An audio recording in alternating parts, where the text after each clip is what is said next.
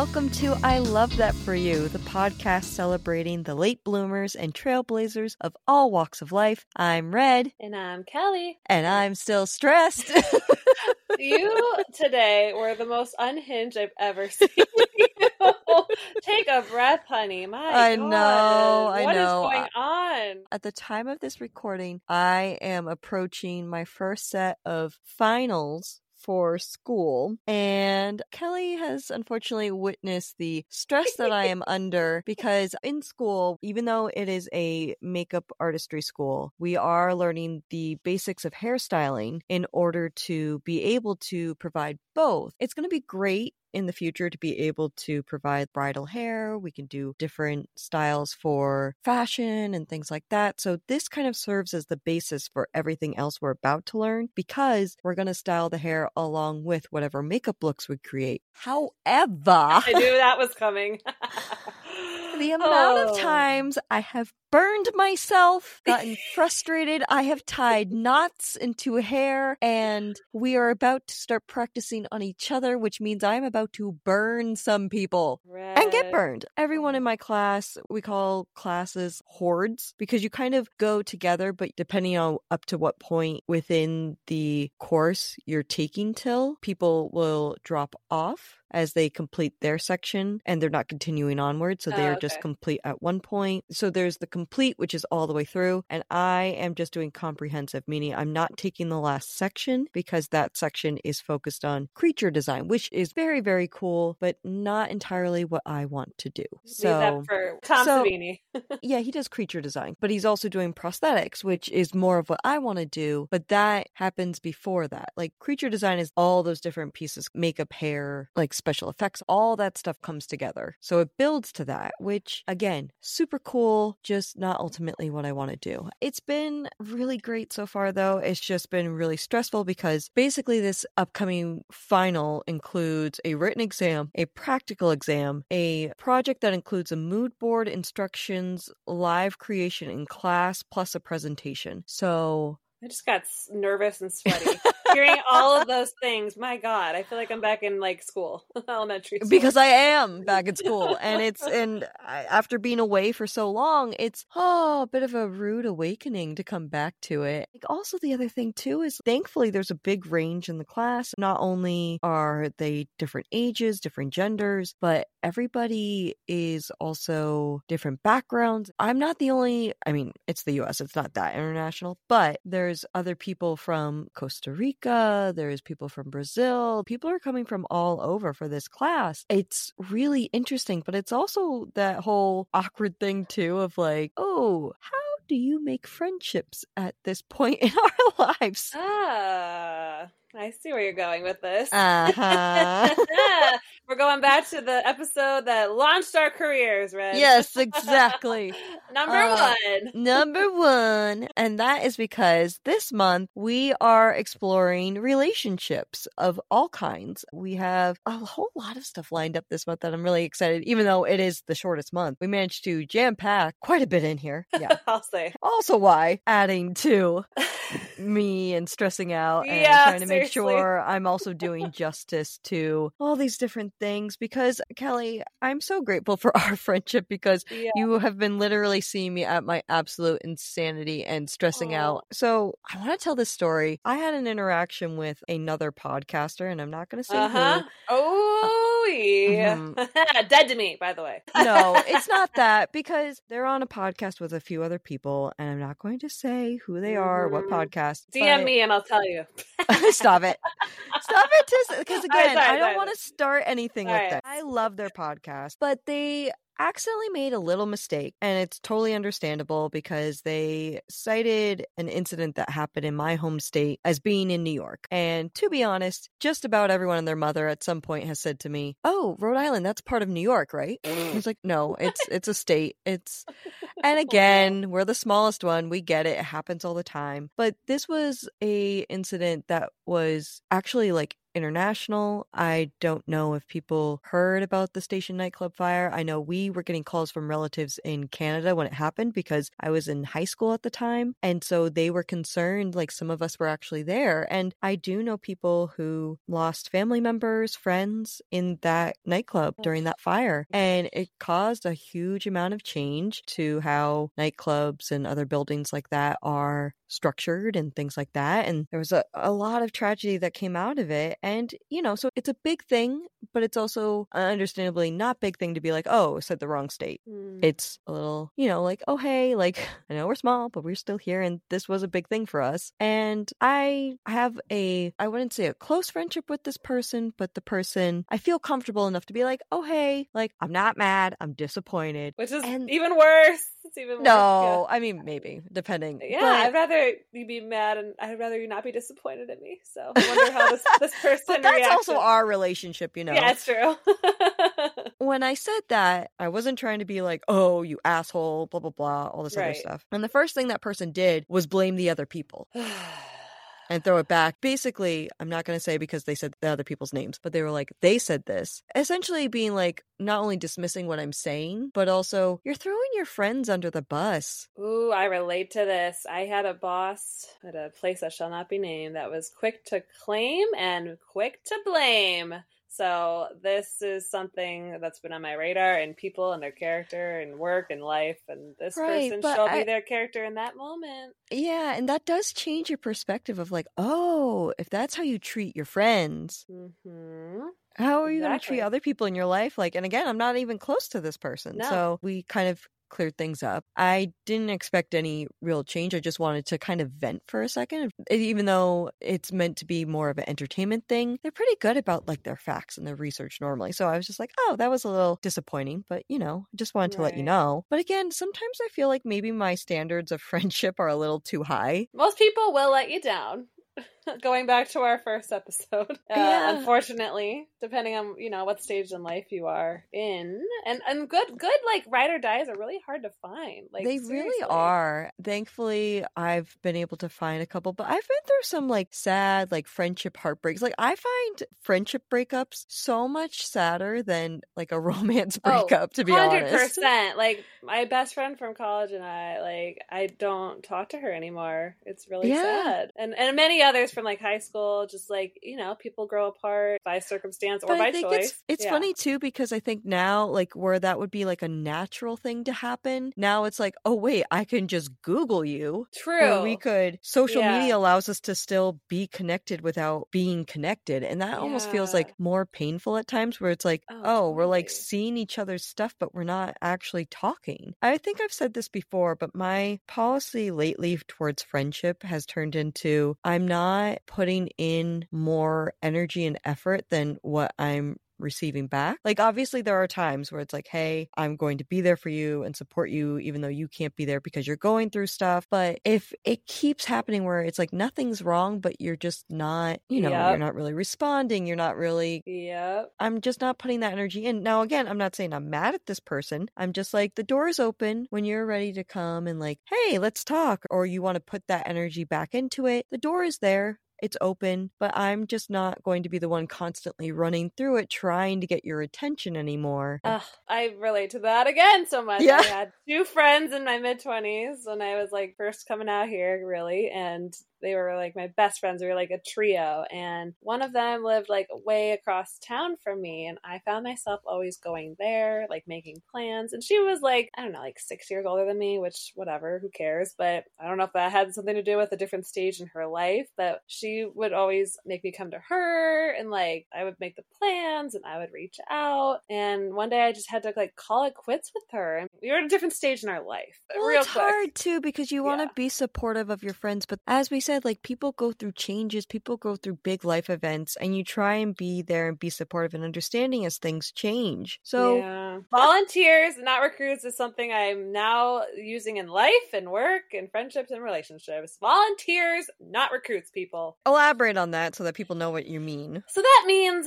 for instance, like projects, like scripts. Like it's hard to sell a project, but like I'm also always looking for like a good team of like a new manager and a new agent. They're very hard to come by, Red. Some of them I'll, you know, reach out to and they'll be like, yeah, yeah, yeah, I'll, I'll get to it. I'll, I'll read you, yada, yada. And then you follow up like in a respectable time. And then they just keep brushing you off, keep brushing you off, keep brushing you off. And it's like, I want to work with somebody who is equally as excited to work with me and is a champion for me instead of having to recruit this person, like, you know, drag them by the scruff of their neck to like come and help me. No, you should want to be here on your own accord. And that goes with friendships, that goes with relationships, that goes professionally, personally, family. And that's the type of people that I want to keep in my life. And that will sometimes it'll lessen your circle. Your circle will be smaller, but I'd rather have quality over quantity any day. And that's what I found myself in lately. You know, in your 20s, you have like 10,000 friends, and then it, it kind of weeds out as people start to couple up. And then you really hone in on your circle in your late 20s and your 30s. And that's Right. where I'm settling now. But I don't know. What about what about you though? it was making me think it's not to say like oh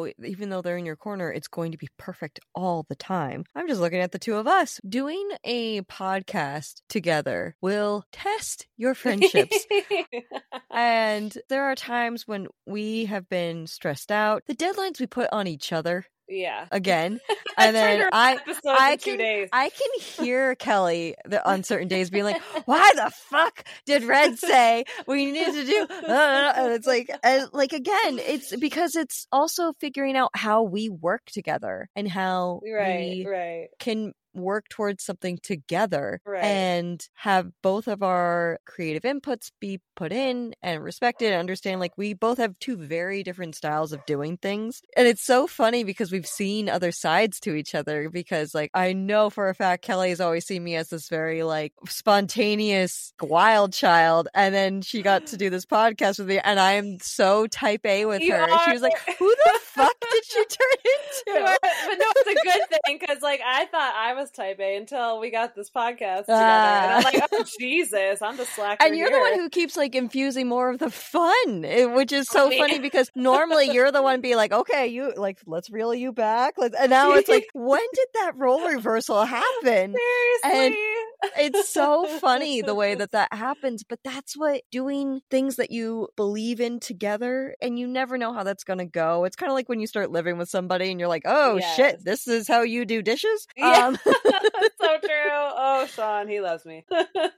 navigating relationships again that's why i say i don't close that door on people just because they're you know not able to give the energy that i'm hoping for it's just again it's not going to be perfect and i'm trying to give people that grace but i can't keep putting out all my energy when i have fingertips to burn off in class going on like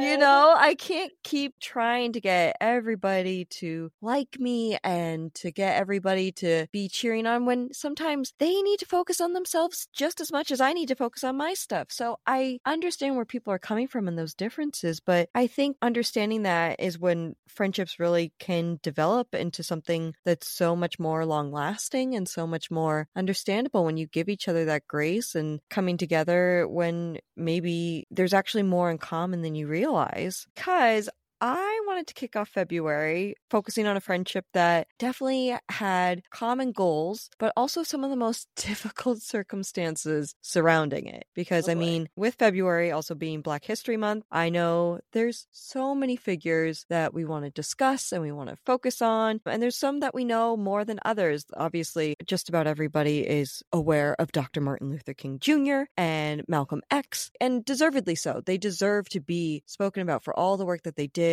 Unfortunately, the sacrifices that they ultimately made. There's so much, and there's still so much to do. But I wanted to focus on two people that are also well regarded figures in their own right, and their friendship actually emerged in some of the most tragic circumstances. And oh. no, I'm not talking about Malcolm and Martin because while they had very different views on how to deal with civil rights issues, they still respected each other. But did you know they only met one time? What? What? Only once. They only met in person one time. Huh. I would never have guessed. I crazy. never would have guessed that either. I was just like, wait, what? Because, like, you know, you know, civil rights leaders meet and, like, there was constantly, like, trying to do different movements around. But yeah, I mean, they were often in different areas of the country. And even though both were working towards that, there's a photo that exists and it's their first and only time they met. Huh. Isn't that wild? I, it just you just broke my brain. It doesn't make any sense. Oh, get ready because I have so many more of these fun little things to Oh pepper boy, in. I'm ready. What we are talking about today are actually the two women of the civil rights movement. Not that there weren't others, but I'm focusing on two women who would not only be marching right alongside their husbands for equality, but also kept the fight going after both men were tragically assassinated. So I am speaking, of course, of Coretta Scott mm. King and Betty Shabazz.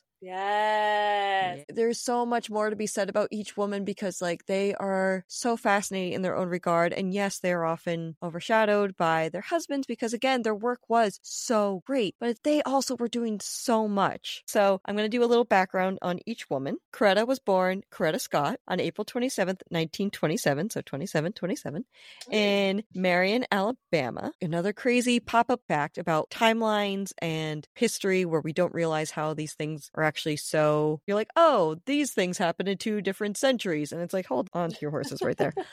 Because when Coretta was born, her great grandmother was actually the midwife. And this great grandmother was a former slave. Whoa. Within like the 19, uh, again, I say 1900s like it's that long ago. Granted, yes, Yeah. it has been like 24 years, but it seems so wild to me to think like a former slave was delivering Coretta. Like, Poetic. yeah, it is poetic, but it's also like how long that was a part of her history is so fucked up. And it isn't that long ago in the grand no, scheme really of things. isn't. Like, Yeah. what is time anymore? I don't know. Uh, yesterday was 1999 in my mind. So, Coretta was the third of four children, and she was known for her singing, violin playing, and was even valedictorian of her high school. Like, okay, girl, Get it, Like- get it, girl. go off. No, literally, go off because she would go off to college where she actually got her. Thank you, thank you. I know. That was awesome. That was awesome.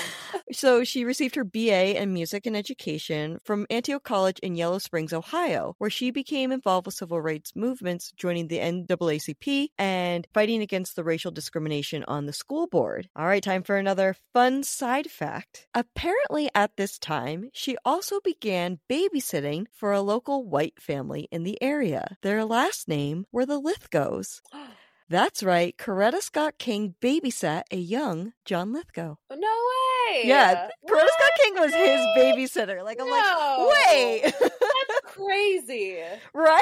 Like oh again, timeline wise, I'm like, what is time anymore? I wouldn't have even like I, again. I I know John Lithgow together. is older, but I never would have put like him Those and Coretta two? Scott King in the same house. So, Coretta would actually get a scholarship to further her studies at the New England Conservatory of Music in Boston. Nice. So while she was there, she was introduced to a young Boston University doctoral student, at this time, Mr. Martin Luther King Jr. it's so weird to hear that. Right? Because he hadn't gotten his doctorate yet. Who's that? Yeah. Hilariously, I read, and I quote, although she was not initially attracted to him, the two began to date. I appreciate that honesty. you know what? That's a thing that happens with a lot of couples. I feel like. you Right, know? where it's just like, I don't know if I'm actually that attracted. And then, but when you get to know the person, Yeah. a relationship can develop. The attraction apparently grew because the two would actually marry in 1953 and they would move down to Montgomery, Alabama, where the now Dr. Martin Luther King would serve as pastor of Dexter Avenue Baptist Church. Meanwhile, Betty was born Betty Dean Sanders on May 28, 1934, to Ollie Mae Sanders and Shelman Sandlin. Sandlin was 21 years old and Ollie Mae Sanders was a teenager. She would say that she was born in Detroit, where she was raised, but there are reports that say she may have actually been born in Pinehurst, Georgia. Hmm. Um, it seems like she might have a missing birth certificate, which is also why sometimes it's debated whether she was born in 1934 or 1936. So her Huh. age may actually be off by like two years. But again, it's hard to confirm these things without like the documentation. Allegedly, she also may have experienced abuse from her mother, according to what I read. Even if not, or if so, she was taken in at the age of 11 by a prominent businessman, Lorenzo Malloy, and his wife, Helen. Helen Malloy was actually a local activist who organized boycotts of stores discriminating against African Americans. So Betty had early exposure to civil rights movements as well. However, she reportedly didn't experience racism, as she would later write race relations were not discussed, and it was hoped that by denying the existence of race problems, the problems would go away. Oh, Anyone- like politicians. Anyone who openly discussed race relations was quickly viewed as a troublemaker. So, ah. There were issues going on, but she just didn't really have the exposure. I mean, her own, I guess you would say, like adoptive mother was organizing things in protest, but she wasn't experiencing firsthand. So because nobody was like kind of telling her what was going on, she kind of had a little bit of like that naivety around what was happening in the world. She was in for a rude awakening when she moved south to study elementary education at Tuskegee Institute, now Tuskegee University in Alabama. Oh boy, epicenter. Yeah, uh, apparently the Jim Crow racism she experienced was so eye-opening. And after two years in 1953, which is also the same year Coretta got married, she left for New York City to go study at the Brooklyn State College School of Nursing in New York City. So while the racism in New York was more overt, she was still deeply affected by these combined experiences, like the open racism that was happening in the South, and then the not so obvious but still happening racism in New York. yep. During her second year of nursing school, Betty was actually invited by one of her older nurses' aides to a dinner party at the Nation of Islam temple in Harlem. She wasn't really sure about joining the organization, but she enjoyed it enough to come the next day, and that was when the Friends minister would show up, and that was Malcolm X. Ooh. So together. Yeah. Well, so this is what's interesting. She also so she was attending his services and they kind of were going on dates, but according to the Nation of Islam, you can't really go on the traditional date. You would go on a like group date with like a dozen other people. What? That was is the more of the way that they, I mean, like I it would be like know, a group. It wouldn't be well now he's dating you and these other beautiful bachelorettes. Like it was just more of these group settings, and they would go to museums, and it was just a very like group kind of dynamic. Betty would end up converting to the Nation of Islam in 1956, and she changed her surname to X to represent the loss of her African ancestry. So that's why Malcolm X is Malcolm X. I did not know this. Right. so she why? didn't become Betty X because she married him. She dropped the last name because of that. Well, I had no idea that that's Right. why they did. And that. then they got married January 14th, 1958. So really it was like, oh wait, like it's oh. it's a very interesting thing to do. And again, it's a statement to be made because this is not my family name. This is the name that was given to me being part of the slave trade and stuff like that. Like from my family, putting the X there meant I am taking that back. Got it. Wow, that that's a fact for Jeopardy, guys. Keep that in your back pocket. That's what that means. The other thing too is when they were married on January 14th, 1958, they got married in Michigan. By coincidence, the same day is actually when she became a licensed practical nurse, aka a uh, LPN as well. Oh no way! So a oh, very big look at you. day, A big day! Get it, girl. right? Love this for you. But as I said, they would eventually become heavily involved with the civil rights movement, but they were kind of overshadowed by their husband's work. I mean, we understand why, because their efforts were so important, but the women were doing so much as well. Coretta notably was very involved almost immediately upon moving because she was often organizing and performing in concerts and recitals throughout the South. So she came up and organized a series of freedom concerts that were fundraising efforts to benefit the Southern Christian Leadership Conference, the SCLC, throughout the 1960s, which was combining poetry, narration, and music to tell the story of the civil rights movement. She also was right alongside her husband. So she took part in the Montgomery bus boycott in 1955. She journeyed to Ghana to mark the nation's independence in 1957. She traveled to India on pilgrimage in 1959 and worked to pass the 1964 Civil Rights Act right alongside. So she's there for all of this deal. as well. Yeah. She was known to be a public mediator and she would act as a liaison to peace and justice organizations. There were times when she and Martin Luther King were both doing separate speeches in different parts of the country. Very first lady president of them. Right? I love this. I may point out she was doing this all while raising two boys and two girls in a home Jesus. constantly targeted by white supremacists, including a bombing in 1956. At their house? Yes, Somebody Oh, bombed their house. I think we fail to understand how dangerous a time this was. You have your First Amendment right to practice the freedom of speech. You have the right to say the injustice they're experiencing, to be vocal about it. And yet, for doing so, people are literally attacking them at their homes. Oh my god. I mean, And we're about to see how much worse it gets. While this is happening, Betty was also having a very interesting experience with Malcolm because while he was being a very large voice in the civil rights movement, they were also adhering to the Nation of Islam's traditional marital views. He would make the rules and she would follow. Like that's how they kind of viewed it. But in time, the two of them actually started having discussions over this, and she was later quoted saying, We would have little family talks. They began at first with Malcolm telling me what he expected of a wife. But the first time I told him what I expected of him as a husband, it, it came as a shock. After Wow. dinner one night, he said, Boy, Betty, something you said hit me like a ton of bricks. Uh, here I've been going along, having our little workshops with me doing all the talking and you doing all the listening. He concluded our marriage should be a mutual exchange. Yes. So in 1964, she and Malcolm left the Nation of Islam to become Sunni Muslims and changed their last name to Shabazz. Love. and love they everything. would ultimately have six girls together. One thing that I do remember reading was that Betty did say, like, as much as people kind of put him as like this angry man and all this other stuff, she said he was a very peaceful person. He just was very Passionate. passionate about like- the yeah. Like the injustice he was seeing. It wasn't that he hated all white people. He just hated the experiences he was having from very justifiably a good amount of very racist white people. Absolutely. No, I appreciate that. Six And girls though. Wow. That's Six amazing. girls. However, it was during her pregnancy with their youngest twin daughters when the first tragedy would strike. oh boy, strapping in. On February 21st, 1965, the pregnant Betty, with her four daughters in tow, were next to the stage in Manhattan's Audubon Ballroom while Malcolm was speaking to the Organization of Afro American Unity. When amongst the 400 attendees, there was some kind of weird disturbance that broke out, and as Malcolm X and his bodyguards moved to quiet the disturbance, a man rushed forward and shot Malcolm in the chest with a sawed off shotgun. Two other men charge the stage and fire handguns, hitting Malcolm 16 times. 16? Betty immediately grabbed her children, pushed them to the ground, and shielded them with her body. When something like that happens, you don't know who else they're targeting. Right, absolutely.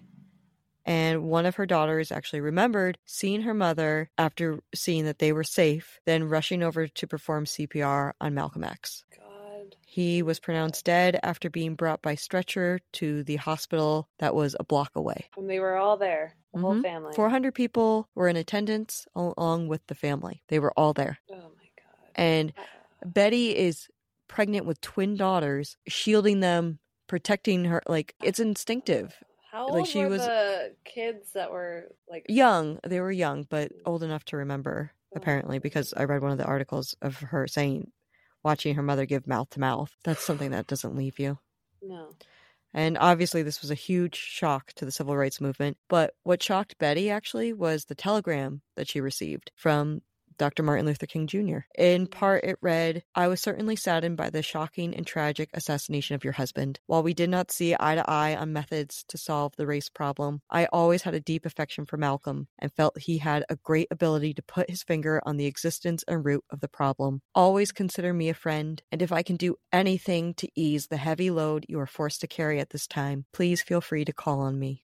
I mm. mean, if he wasn't Mm. classy enough, That's like so that because okay, very very very abbreviated version of what he's talking about is that Malcolm X's views were often considered to be more of like by any means Yeah. necessary approach and violence leaning. right. Yeah. Well, Martin Luther King is considered more of a non-violent protester. But I honestly think like the two of them, they more influenced each other. They were I don't think that they were like, "Oh, we're in opposition to each other." To say that it's really simple and put it as like it's this versus this, like so Right. extreme, Black and white, I- yeah. don't really think it speaks to the complexity of the two of them and like their upbringings were so different from each other and also the situation that they were in they were in different parts of the country they had different experiences they both saw a problem but their past was definitely going to influence like how they approached that You're right. What happened nevertheless What happened next? well, as we know, tragedy would come to the King household as well. This is another really, uh, I don't know how to phrase this. Like, it's like an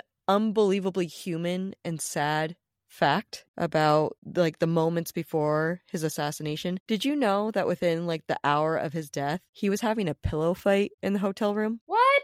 Basically, I did not. Yeah, they were there to help protest. Like they were protesting against the racism that sanitation workers were facing, and so they were all in a hotel room together in Memphis. And somebody like kind of sassed Martin, and he threw a pillow, and then apparently all hell broke loose, and like. The civil rights leaders are acting like kids and they're just like hitting each other with pillows. Like uh, there's a leader who was there who was talking about this in like an article about like, yeah, they're doing this. And someone had to like break it up being like, guys, you have a dinner to get to. And like Dr. Martin Luther King's like, all right, all right, I got to go get my tie. Oh no. Red. I don't know what I the know. word is for that either, but uh, irony, like it's bitter, something that's like irony. Because I mean, yeah. thinking about it, where you're just like, right, these are people. They're not like. I mean, yes, obviously, like eh, to draw the comparison, like Malcolm X was in the middle of this speech, and there's like, there's almost like this grand moment he's having, and someone cuts him down in that moment. And meanwhile, like, it's not to say like it's better or worse. Either way, it's horribly tragic that anybody should be going through this. But like to go from you're having fun with your friends like not maybe not friends but like people that you respect enough that you can throw a pillow at them um you know and be like oh i really can't do this with this person it's like no we can joke around we can be honest we can have these moments it's like a very human moment that in this very tense situation that they're in they could have this moment and then for that moment to flip so oh suddenly because this same day, April 4th, 1968, only three years after his telegram to Betty, Dr. Martin Luther King was shot and killed at the Lorraine Hotel in Memphis. I've been there, the, the Lorraine hotel? hotel? It's now part of like a series of civil rights museums. And so the hotel itself is like part of that. Uh, it was closed when I went, so I didn't get to go inside, but like it's like one of those drive up motels.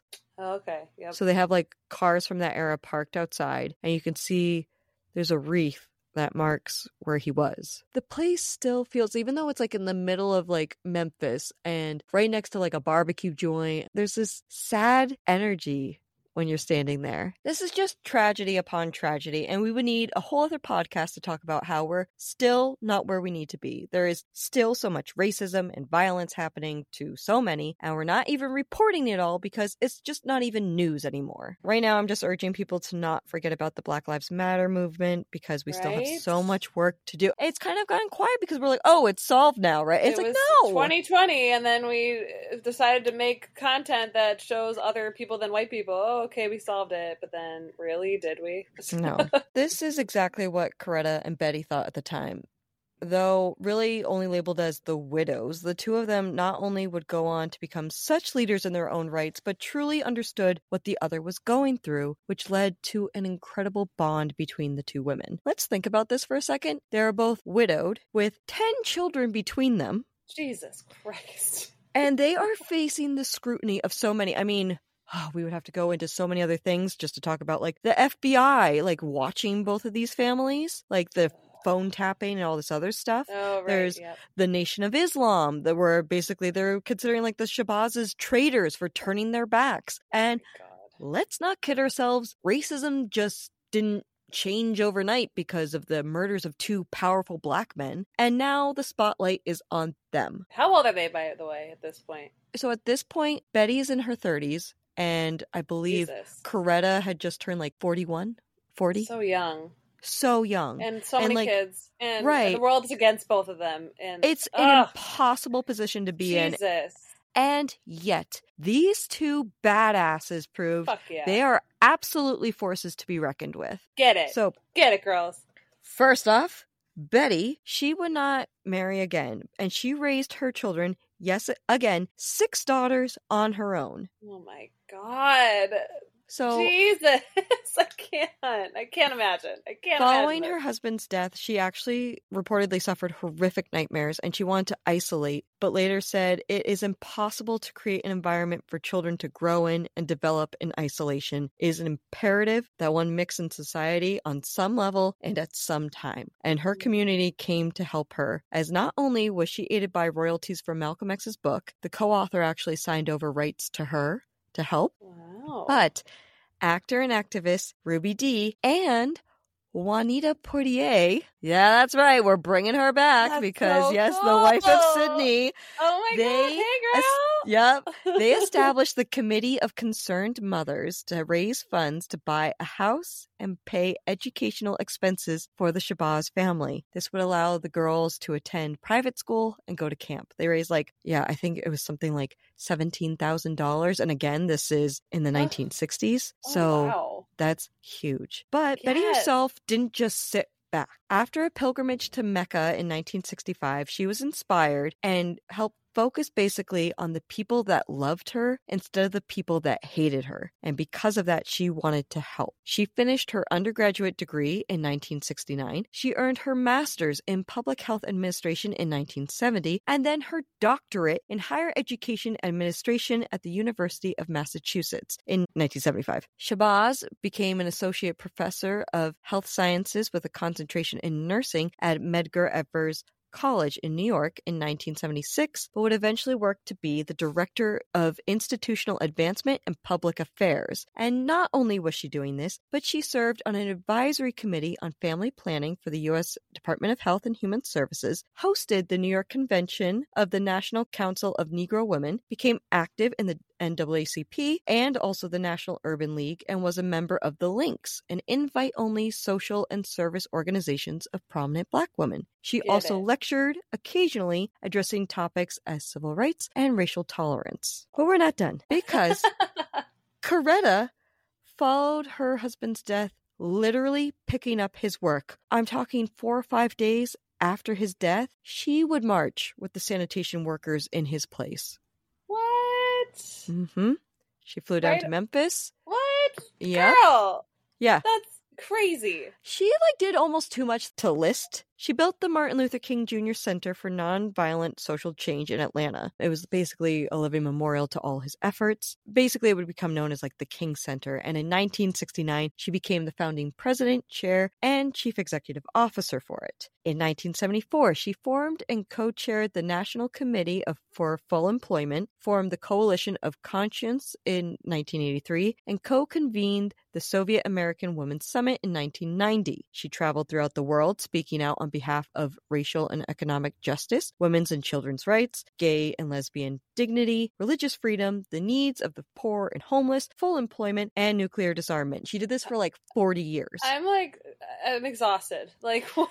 go to She- bed. Oh my god, she lent her support to emerging democracies worldwide and consulted with leaders around the world, including Nelson Mandela. She was actually arrested along with three of her children at the South African Embassy in Washington, D.C. for protesting against the apartheid. She received over 60 honorary doctorates and served and helped found dozens of organizations, including the Black Leadership Forum and the Black Leadership Roundtable. Like, Oh my god, girls, women. I thought I was ladies, tired. Like, Ladies. Holy shit. But here's the thing. Wow. These two women would often meet, and there were frequent visits to the Medgar Evers College, and Betty would also go to the King Center in Atlanta as well. There is a third woman who was also part of this like trio of friendship. I do think we should spotlight her at another point, so I'm holding Juanita? on that. No, it is not. Okay. The thing is, though, a lot of the friendship was more private. They kind of had it behind closed doors because, again, they're going through so much. But their daughters, Ilyasah Shabazz and Bernice King, actually took to Facebook in 2020 to talk about the friendship. Ilyasah said, I'm so grateful that they had a sisterhood. They could lean on each other. They knew they could trust one another 100%. They both endured and experienced the same kinds of challenges and traumas, but in spite of that, they rose up. Bernice agreed with that, saying they had each other. They could probably look at each other without saying a word and know what the other was saying or feeling because of the similar struggles and the similar issues. What's also nice to hear is like it, it sounds like they also had like a genuine friendship because they also noted that they would just giggle. They Ugh. love to giggle. Laughter, man. Yeah. I mean, Bernice was saying she became a best friend to my mom. More than that, they were like family. For the Shabazzes, when they would sign like items over, like, you know, a card or like a gift, she would write, Love Aunt Coretta.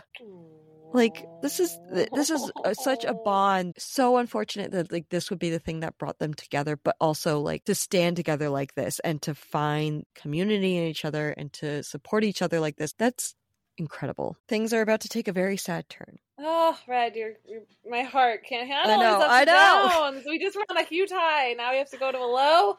So, like I said, there were a lot of issues with the Nation of Islam. Betty actually blamed Louis Farrakhan, the religious leader, for basically creating an environment for this to happen. I mean, there's some rhetoric I'm not going to repeat here where he basically, like, the speech he kind of made after his death almost sounded like he was like claiming responsibility for what happened. And Betty was very outspoken about blaming him a lot for what happened to Malcolm X. She basically believed like he kind of helped set this up and created the opportunity for this to happen. But this anger actually led to her daughter, Qubilah, allegedly trying to take a hit out on Louis Whoa. in 1995. I did not see that coming. Damn. But Wait, what was what? surprising was that Louis actually came to her defense. Huh. Yeah, he was like, I don't think she's capable of this. Like, not in a way of like she's not capable as a what, like something like that, but it's like, I don't think she's that sort of person. And because he actually came out supporting the family, it allowed Betty and him maybe not to entirely reconcile because some people were like, oh, this made things better. Other people were like, she just wanted to do whatever would keep her daughter out of jail, which is understandable. Right. But it was enough to bury the hatchet to maintain a cool relationship. wow. and Qubilah would Wow.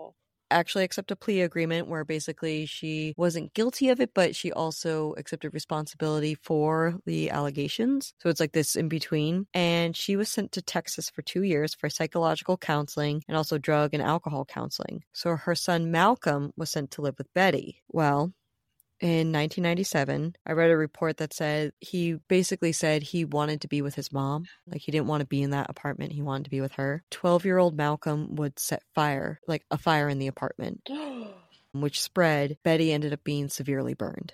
oh my god. Over 80% of her body was affected, and despite intensive care and numerous surgeries, she passed away from her injuries on June 23rd, 1997, at the age of 63. Oh my god, Red. Yeah. And the world was devastated to lose her, but Coretta was especially Oh devastated to lose her friend. There's a quote here from Bernice saying to Betty's daughter When your mother passed, it really affected my mother. My mother had moments of loneliness and obviously probably felt alone at times. I could feel some of that pain in my mother's life, even though I never talked about it with her. I just kind of carried it. I always wanted my mother to have a place where she could let down and be herself and not have to be Coretta Scott King. The friendship she had with your mother was that. It was a refuge. It was that sisterhood. It was where she didn't have to put on any public face. Wow. Coretta would go on to continue her work, but on January 30th, 2006, she would pass away from complications of ovarian cancer at the age of 78. So Mm. both women's funerals were highly attended, and it's just, they were so powerful as women. And while the public may have known them as the movement widows, they were so much more than that. They were civil rights leaders, mothers, educators, passionate women, and throughout all this turmoil, tragedy, frustrations, and more, they had each other because they were also something so many didn't realize. And I think that's what made them even more powerful and wonderful. Betty and Coretta were friends. So. Mm, Red. Yeah. Oh, I love that for them. I You're know. me cry. Oh I know. It's just like. Oof. it's such a hard, it's not something that the two of us cannot imagine because obviously No, We are two white women. We understand. We will Yep. never understand fully what it is like to experience all of this. But that kind of friendship is on a whole other level. And like, I know we talk about like the difficulties that people face in their lives, but my God, like, I mean, that is there is- anybody who has had more than these two? My and yet God. too, they made such a positive impact on the world that did not treat them kindly. no, They, were, to get them. so, oh, it's to get them. awful. And for them to still hold their heads high and make a difference and still try and do better for their communities and for their children, all 10 of them. Like, Ugh. and it's I so unfortunate chills. because again, I feel so sorry for Betty in the sense like her her grandson was not trying to be malicious. It sounds like he would end up going to uh juvenile detention for arson and manslaughter because yeah I mean, but yeah. he's 12 he all he knows is like his mom's gone he doesn't understand there's a lot of stuff going on even in the 90s oh Wow. so i know this is a heavy topic and i know this is like not It's typically important. something because eh, but it's No, it's so important to talk about So because.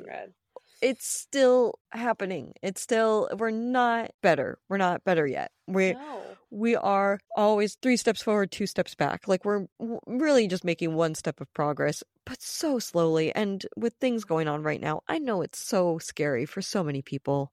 I mean, mm. I'm in fucking Canada right now.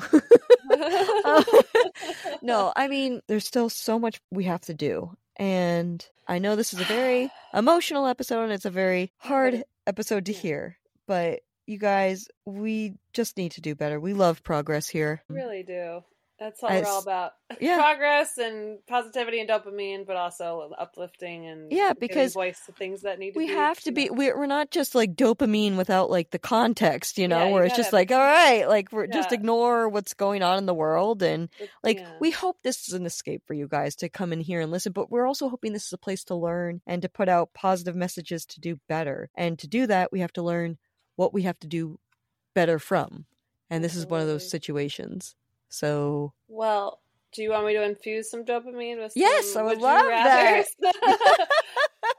because again on a little at the of end of the day yeah we are definitely more at the end of the day what we're focusing on here is the power of friendship. And holy shit betty and coretta there's even so there is a lifetime movie. I wasn't able to watch it because i couldn't get it up here. This is a friendship that really should be shown more i think so Absolutely, it's not known enough. It's always, you know, um, honestly no obviously the the boys, the men that are at the front and center, but behind them are these amazing, incredible women that haven't been nearly as spotlighted, and it's about and d- they time. deserve to yeah They absolutely do. I, I like when you were listing their friendship too like we definitely friendship. need to talk about that but Yeah. speaking of friendship Yeah, well, okay, so the these are from BuzzFeed. So get ready. So here's I'm ready. interesting predicaments, we'll say it that way. Um, okay, so here's the scenario. Your best friend has committed a serious but non-violent crime and Uh-huh. needs your help to cover it up.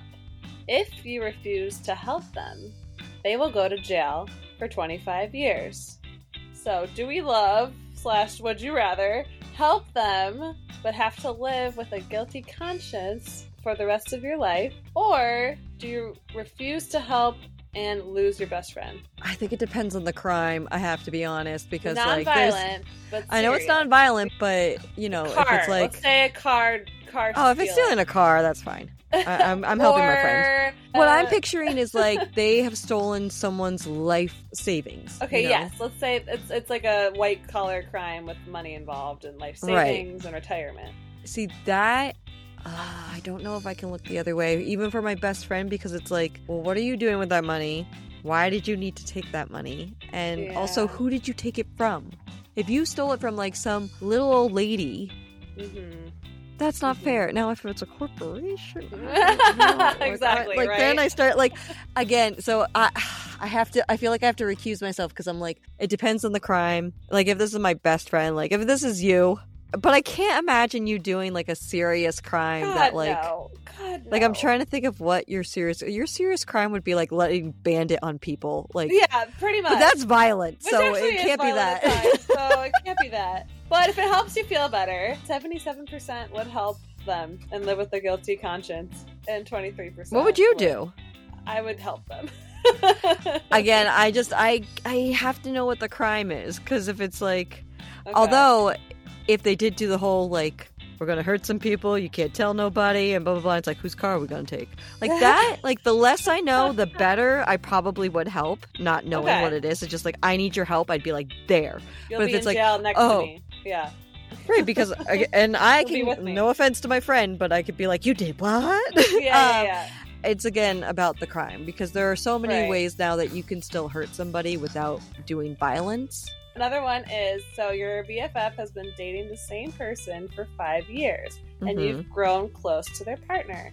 Though you know that they've been having relationship problems lately, and you recently found out that your BFF is cheating on them. So, do we love slash would you rather keep your BFF secret or tell their partner the truth? I'm keeping that secret. Me too. And I am sixty not- nine percent are wink wink. Yeah, I, I'm sorry. Like that is not my place to tell her business. I'm gonna be like, Agreed. girl, like, Yep. That's her business. I'm not getting Yep. involved. You, I'm not you even gonna pretend like that's you and Sean because there's no way in God, hell no. that would even happen. God, no, you kidding me? Um, would I cheat on Caboose? Yes, 100% I would because he's a fucking cat. A I love fucking him to pieces, but He he's is- my son. He, He, is, is not. son. He is not your. I have nothing to compare it to, so I can't really Yeah. participate. But no, I'm keeping that secret. I am telling her you got to come clean, but I am not spilling the beans. But here's a one that's really split, and I I still don't know what my aunt. Well, I mean, I already Oh, okay. did, Ooh. so- But so you have two best friends. One you've known since you were born, but you've drifted away from a bit, and one you've only known for a year and a half, but hang out with regularly. You have to pick one of them to be your maid of honor. Would Ha, joke's on you. I'm not having a maid of honor. Uh, well, okay. If you are being a traditional bitch, if you're a traditional bitch, do we love having to pick your childhood best friend or your current best friend? If you were to do that, If I have to have a maid of honor, I, I feel like I would say like the older best friend because if it's a newer friend, but a year and a half is still a decent amount of time. that's a that's a lot of time. Again, this is why I'm not having a maid of honor. I'm just I- doing like It's what we bridesmaids. talked about in the first episode, ranking your friends. Just for Yep. context for you. So Alyssa. Oh my god, I forgot out- that's what we talked about. out Alyssa, uh, she's my BFF since like I was five, and Uh-huh. here's the thing: we're gonna always be BFFs for life, like no matter what. But she lives in Florida, and I'm in LA, and that she has a son, and I have a son of a different kind, a bandit, and uh, so yeah, of course, it's, we're not gonna be able to talk every day, and it's harder to be maid of honor and run maid of honor duties when you're across the country. Right. fact. So. Hell, We were I both wasn't even going two. to be a bridesmaid because Yeah. of the fact I was so far. Like Exactly. that You was were- like literally. I totally understand. There's so much Yes. responsibility with that, you and need that's to why. be the maid of honor needs to be close and so me and her for each of our weddings we were both number two when we would really have you know ideally been number one but it's just distance You would in have to move to case, you Florida, need Kelly. to have that exactly or vice versa like i would have had to be in buffalo for her wedding like living there still No, no, no, to because uh, yeah, Yeah. you got. uh, Well, she's building like a little commune with all her friends and family. Like you're eventually going to end up there because. Oh, probably. I mean, Alyssa, you are the best, Yeah, so. Love her so much, BFF. But like, yeah, it's just it ended up being just it's a practical decision. Your BFF, it's not for your Right. child to BFF. You need your maid of honor. Honestly, they have so There's many so many duties. factors in They that. gotta so be close. So yeah. I would say for you, Red, it might be the current new best friend. If you, Yeah, but if again- yeah. If it came down to it, it probably would be the new best friend because I, I'm not going to be doing like the wedding from when I was a child. I'm going to do the wedding Yeah. that I'm interested in now and with my partner. Exactly. And so I want that to be reflected in that if I had to pick. But as I've said about a dozen times You're just already, not gonna do that at all. nope. Uh, there will be just bridesmaids, and I will not rank them, but however I am feeling about them in that moment, yeah. just be like, you stand there because you're pissing me off. No. Or, what gonna come down to. I love your perfume. Stand closer to me. Yeah, Um, exactly. Actually, well, you know, I want to do the bridesmaids on the groom's side, Yeah, I love that. I so that way I can see my friends, and I'm not That's looking at a bunch of like dudes I don't know. Brilliant. maybe, maybe I do know. You'll but know like, them. You know, You'll know them. I want to see my girls Yeah. backing up my guy. So Oh, that's so brilliant. I'm so. I don't know why we don't see that more. I don't so know cool. either, 'cause, you'll like, just why- have to have the best man. Uh, Like, I, on your veil, I'm sorry. I've looked at the back of my friends' heads eight times now as a bridesmaid, Oh and my I want to see girl. their face when they say I Eight do. Like, Times. Jesus Yeah. Christ, you're in 27 dresses. Your best friend dreams of becoming a singer.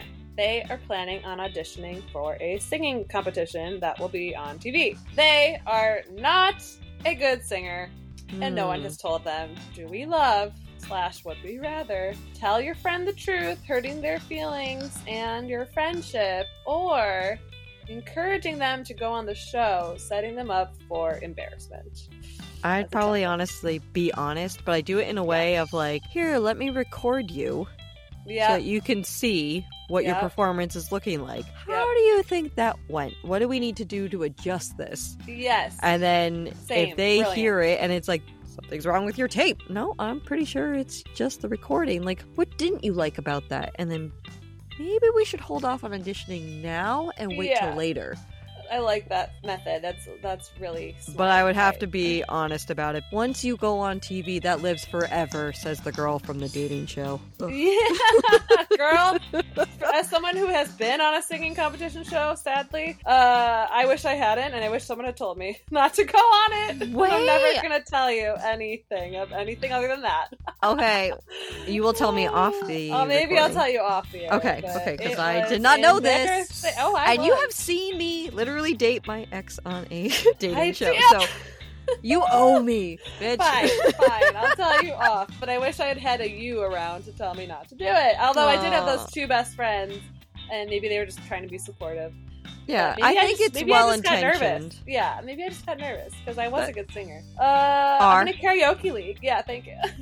Wait, you're in a karaoke league? Did you know I'm in a karaoke league? Over the past six months, you've noticed your best friend has been distancing themselves from you. They don't respond to texts and they have stopped inviting you to do things. It doesn't seem the same anymore, but you still value that friendship. Do we love slash would you rather tell them you're hurt because maybe they were telling the truth about being busy? Or do we let it go because you're not going to beg someone to be your friend? Sort of like what we were talking about earlier volunteers, not recruits. Which one would you do? I would try and have that conversation. I've literally been in this position. I reached out and the person actually was rather rude. I was like, "Hey, like can we talk?" And they were like, "Nope." And I was like, "Okay."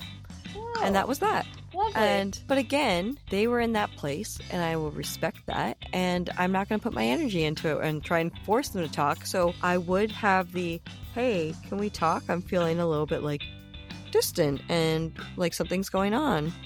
Can we like have a discussion?" And if the friend is like, "Yeah, um my things are kind of crazy right now, but we should talk." That's all I need.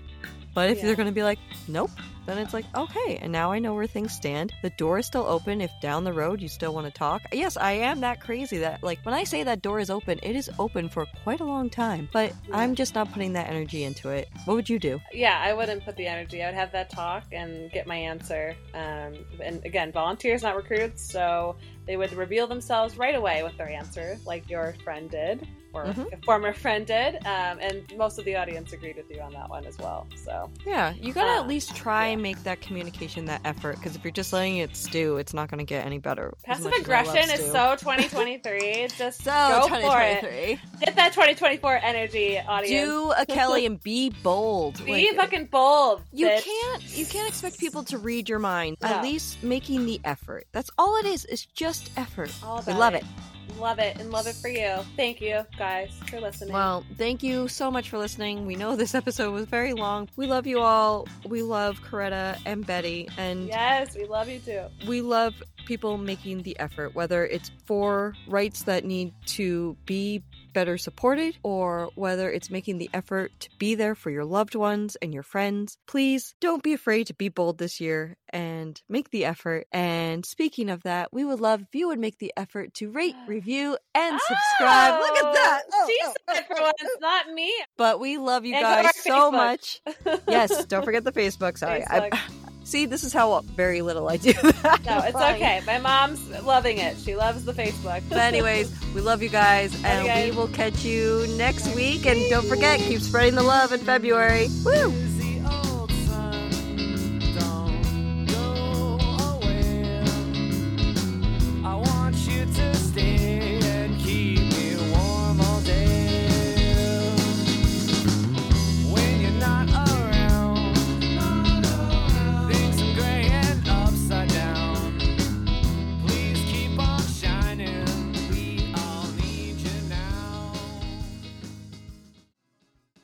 Thank you for joining us on I Love That For You.